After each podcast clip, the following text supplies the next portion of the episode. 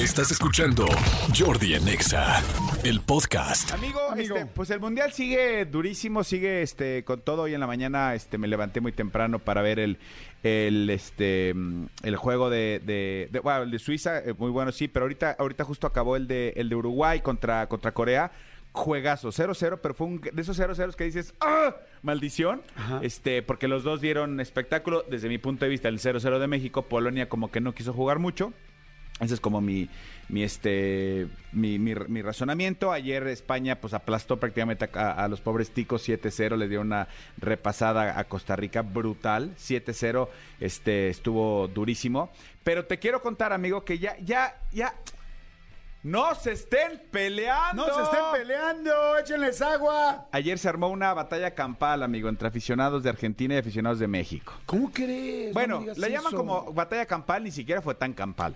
O sea, sí hubo una buena cantidad que se empezaron eh, eh, se ¿A dieron- picar? a pues empezaron a dar eh, eh, a dar con los suyitos, empezaron a seguramente empezaron a picarse por el partido del sábado y este y ya hubo una chispa que detonó tal, incluso se ve un, un aficionado con la playera de Alemania que ayuda al mexicano, o sea, no, no que lo ayuda, sino que también le entran los golpes a favor del mexicano.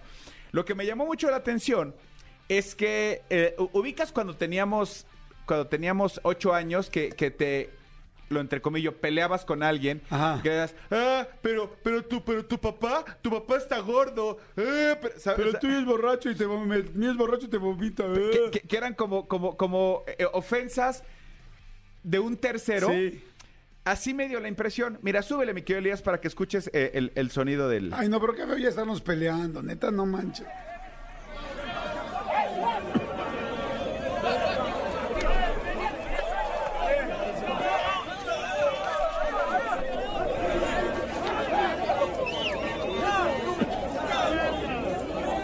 Gente grabando y ahí empieza lo que te quiero decir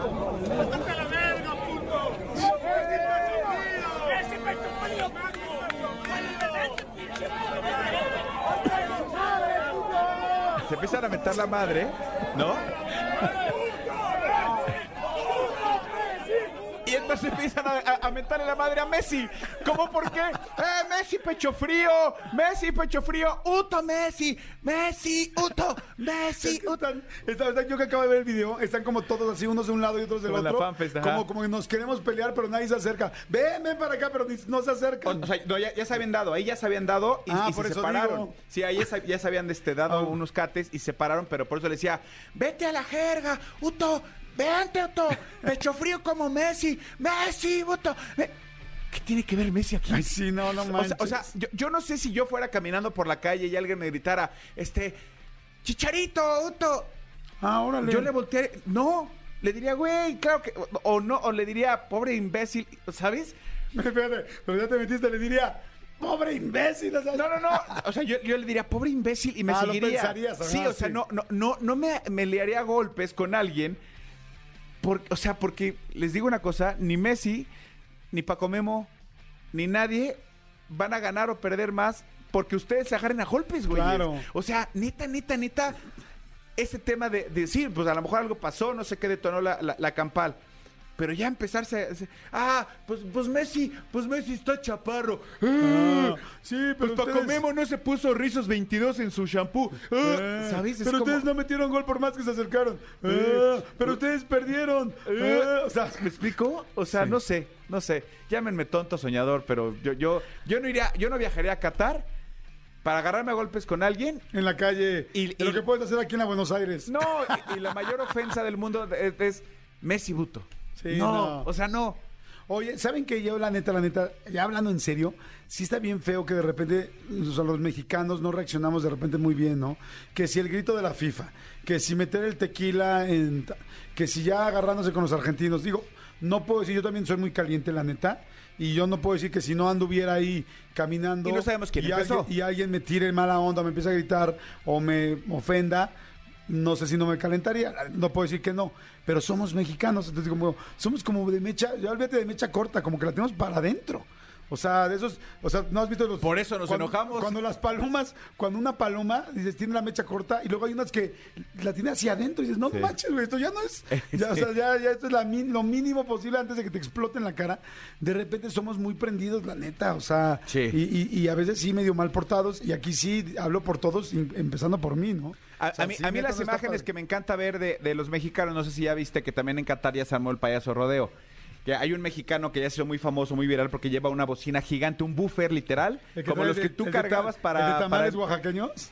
Pues este va poniendo música por todos lados, va en un patín y va poniendo música en todos lados. Y el otro día puso payaso rodeo, entonces se juntaron, eran a lo mejor 90 mexicanos. Entonces eh, eh, las imágenes son eh, y empiezan a bailar el payaso rodeo como el día de la Fórmula 1. Ajá. Y entonces esas son imágenes que me gusta que me gusta ver. Sí, algo más Las otras festivo, no, más la lindo. neta no. Oye, hablando ahorita de la gente que está en, de los de, de los fans, el otro día estoy con una serie de personas y una chava, muchas señoras, la verdad, varias señoras todas muy lindas y una en especial muy guapa.